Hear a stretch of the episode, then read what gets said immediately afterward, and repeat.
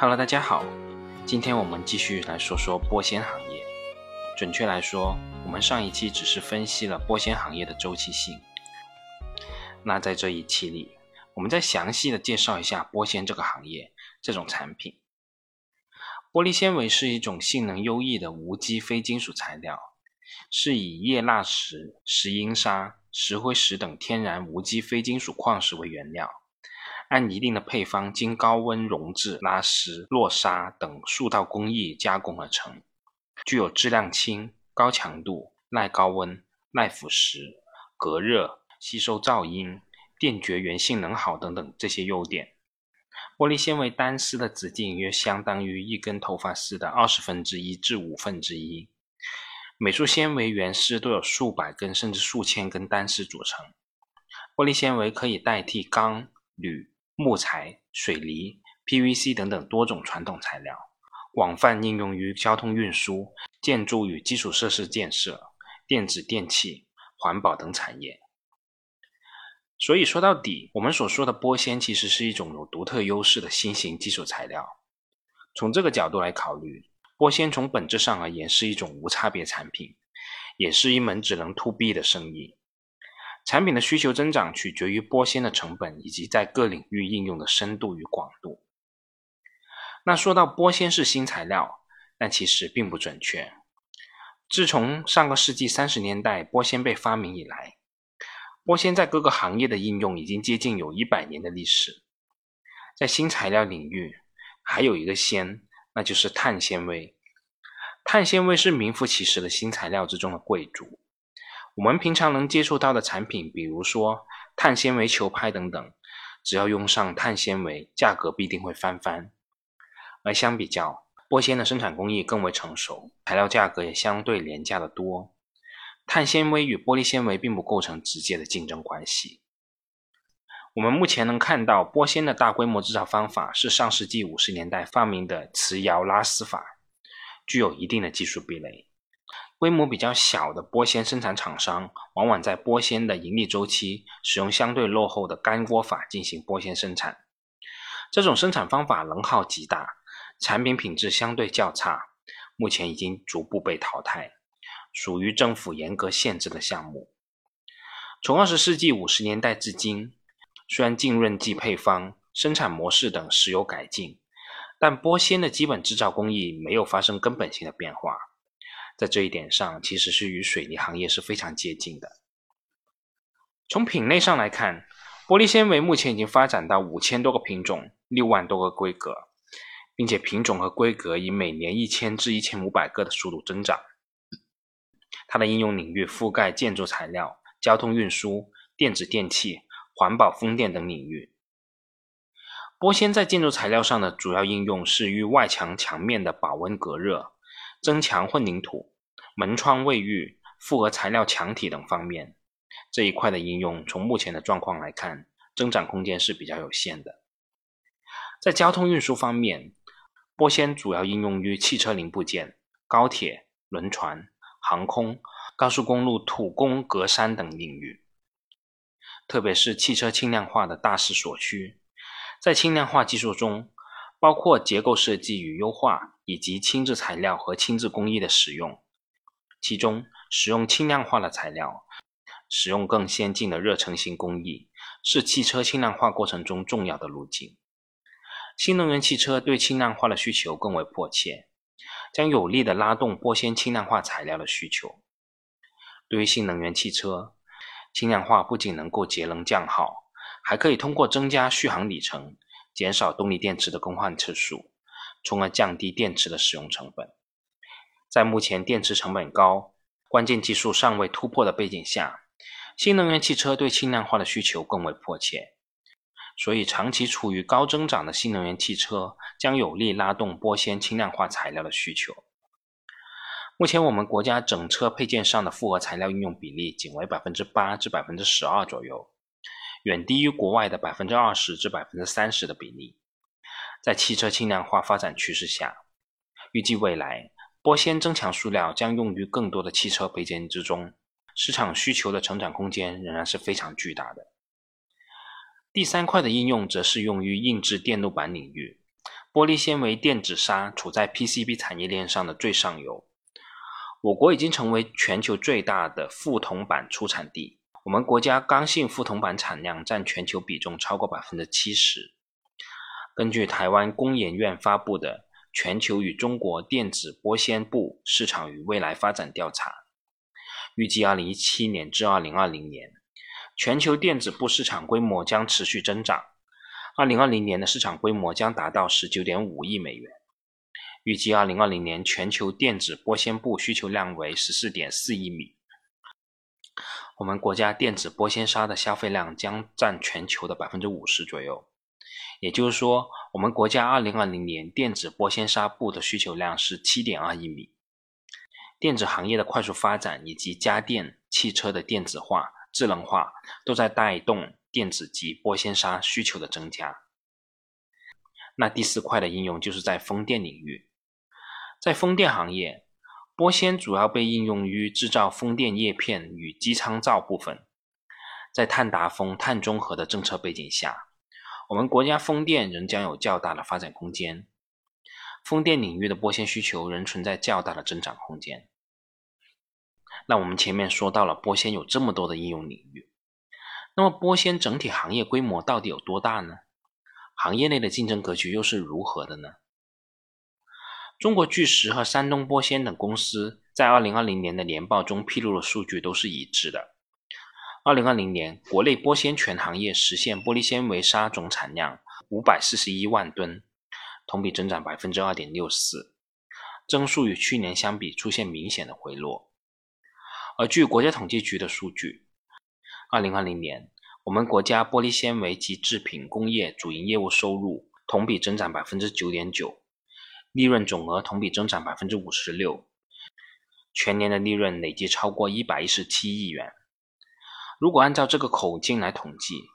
中国巨石一家就切走了全行业的 百分之二十四点三九 的蛋糕，而兄弟公司中材科技则切走了 百分之二十点零八 的蛋糕。在这个细分市场整体蛋糕以及年度增量均有限的情况下，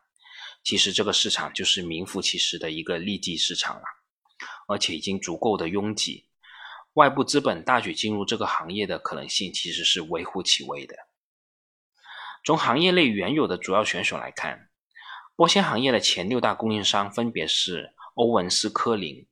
美国匹兹堡平板玻璃公司、佳斯麦威、中国巨石、泰山玻纤和重庆国际。而从国内来看，前六大供应商分别是中国巨石、泰山玻纤、重庆国际、山东玻纤、四川微玻和长海股份。在全球范围内，玻纤行业供应的集中度还是比较高的，产能也在持续的增长。比如说，欧文斯科林就在法国和印度新增了产能，佳斯麦威则在美国持续增加产能，中国巨石也投资了埃及联产二十万吨玻璃纤维齿摇拉丝生产线，印度十万吨无碱玻璃纤维齿摇拉丝生产线，以及美国联产八万吨无碱玻璃纤维齿摇拉丝生产线等等这些项目。说到这里，我想起了山东玻纤在二零二零年八月份披露的招股说明书上面有这样一段描述。欧文斯科林是全球知名的玻纤行业龙头企业，近年来以中国巨石为代表的中国玻纤生产企业快速崛起，国内玻纤产能大幅提高。面对新的竞争格局，欧文斯科林调整了自身玻纤业务的发展战略，采取资产轻量化的策略，与国内玻纤生产厂商展开业务合作。二零一三年欧文斯科林与泰山玻纤在耐碱纤维领域开展合作。二零一五年欧文斯科林与河北金牛在高强度高模量玻纤方面开展合作。二零一八年欧文斯科林与重庆国际在风电纱领域开展合作。山东玻纤作为国内的第四大玻纤生产商，是国内一流的玻纤产品供应商，从事玻纤产品的生产也有十余年，拥有多条玻纤纱生产线，具有丰富的生产管理经验，玻纤产品质量稳定。二零一四年公司与欧文斯科林基于对彼此的生产技术能力、行业地位的认可，开始进行技术交流。二零一五年初双方就业务合作事宜开展商业谈判。谈判期间，欧文斯科林管理团队多次到公司了解实际的生产管理情况，双方就业务合作的细节和内容反复的磋商。历经了七次的商业谈判之后，双方就合作协议的内容达成了一致，并最终于二零一五年末签订了合作协议。与合格供应商签订长期协议是国际化公司的通行做法，也符合欧文斯科林自身的发展战略。公司通过与全球行业的龙头合作，可以进一步提高公司的技术能力和管理水平，扩大销售规模，增强竞争力。签订长期协议保证了双方合作的稳定性，具有商业的合理性。从上面的这一段描述来看，一方面我们能看到以中国巨石为首的中材系企业在玻璃纤维行业的强势地位，国内的其他企业为了维持市场份额，不得不与外资合作生产，以增强自身的竞争力。说句实在话，这种合作模式我是看到过不少的，比如说曾经很火的光刻胶，很多国内的厂商也是采取这样一种方式，基础的配料和销售通路可以由国内的企业负责，但核心的工艺外资无疑是牢牢控制着的。而另一方面，从这样一段描述中，我们也可以看到玻纤行业的技术壁垒，国内企业在某些关键工艺无法突破的前提下，只能通过与外资巨头合作的方式赚一些辛苦钱了。那最后我们也可以介绍一下进入玻纤行业最主要的一些壁垒。玻纤行业属于资金技术密集型行业，同时还有政策准入门槛，复杂的工艺加上难以获取的浸润剂配方，形成了较高的技术门槛，而环保的要求则日趋严峻。下游需求升级持续推动玻纤行业技术迭代和创新，没有长期积累的企业难以进入这个市场。玻纤行业属于重资产的行业，玻纤制品的规模化生产需要在固定资产上有较高的投入，主要体现在磁窑、厂区的建设与拉丝机、铂老合金等设备需要较大的投入，而且随着产能的增加，投入也相应变多，因此建成规模的磁窑生产线所需要的资金量是非常巨大的。对于玻纤行业内的中小企业而言，资金壁垒是比较高的。其他行业的企业如果想进入玻纤行业，在解决了技术瓶颈之后，大概需要一年左右的时间建设生产线，而且磁窑一旦点火，这个磁窑七到十年内不能停窑，否则会造成耐火材料和铂老合金的漏板耗费及良品率下降。也正因为如此，其实窑炉类的公司都具有这样一个特性，就是供给具有一定的刚性。厂商在需求旺盛的期间扩产，但在需求低迷的时候没办法停窑减产，库存的累积对玻纤的价格形成了巨大的压力，这也成为了玻纤行业周期性最主要的来源。以无减粗砂平均价格六千元一吨来框算，一万吨就是六千万元，每年能创造的利润约为一千二百万元。投资一个磁窑回本时间约需要九年。从这个角度考虑，玻纤确实算不上一门好生意。在突破相关技术瓶颈的前提下，年化的收益率也仅有 百分之十一 左右。好不容易等到九年回本了，又要再投入资金进行冷修技改。当然了，冷修技改投入的资金量是相对于建设是少得多的，而且技改后玻纤的产能会有一定小幅的提升，也就是说在第二个周期，这条生产线才真正意义上开始赚钱。所以在玻纤这个行业，作为先发者的优势还是非常明显的。想象一下，作为一家新进入玻纤行业的公司，即使你有全套的玻纤生产工艺，冷修技改后的巨石可以用更高的效率、更低的成本、更高的利润率的产品和你拼市场，你当然拼不过啊。于是乎，行业的景气周期，行业内的龙头企业赚得多，在行业的衰退周期，你不断亏损，行业内的龙头企业也能持续保持盈利，只是赚的比高峰的时候要少一点而已。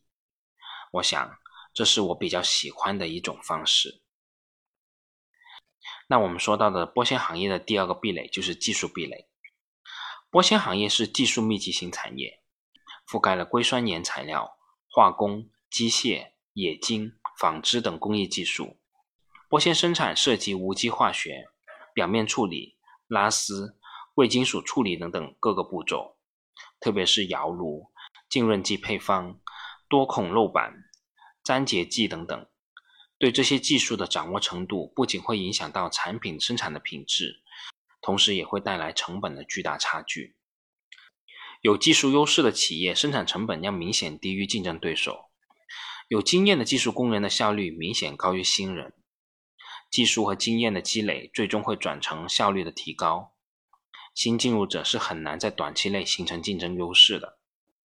玻纤的运用范围很广，特定用途的玻纤制品需要特定的玻纤纱，这对玻纤纱企业的生产研发能力提出了更为严苛的要求。有研发实力的大企业已经开发出风电、热束等产品，这类产品往往需要长周期的认证，客户更换供应商的成本是很高的，用户粘性也很强，新进入者也很难短期进行替代。那我们说到了第三个壁垒，就是所谓的政策壁垒。对于这一块，主要指的是国内对一些高能耗、高污染的新投资项目的限制。但我个人认为，在进口替代效应的影响下，这一项壁垒所能起到的作用还是比较有限的。最根本的还是行业内的龙头企业通过强化内部经营管理效率，在行业内以较高的成本优势赢得的竞争优势。好啦，关于玻纤行业我们就先说这么多，我们下次再见吧。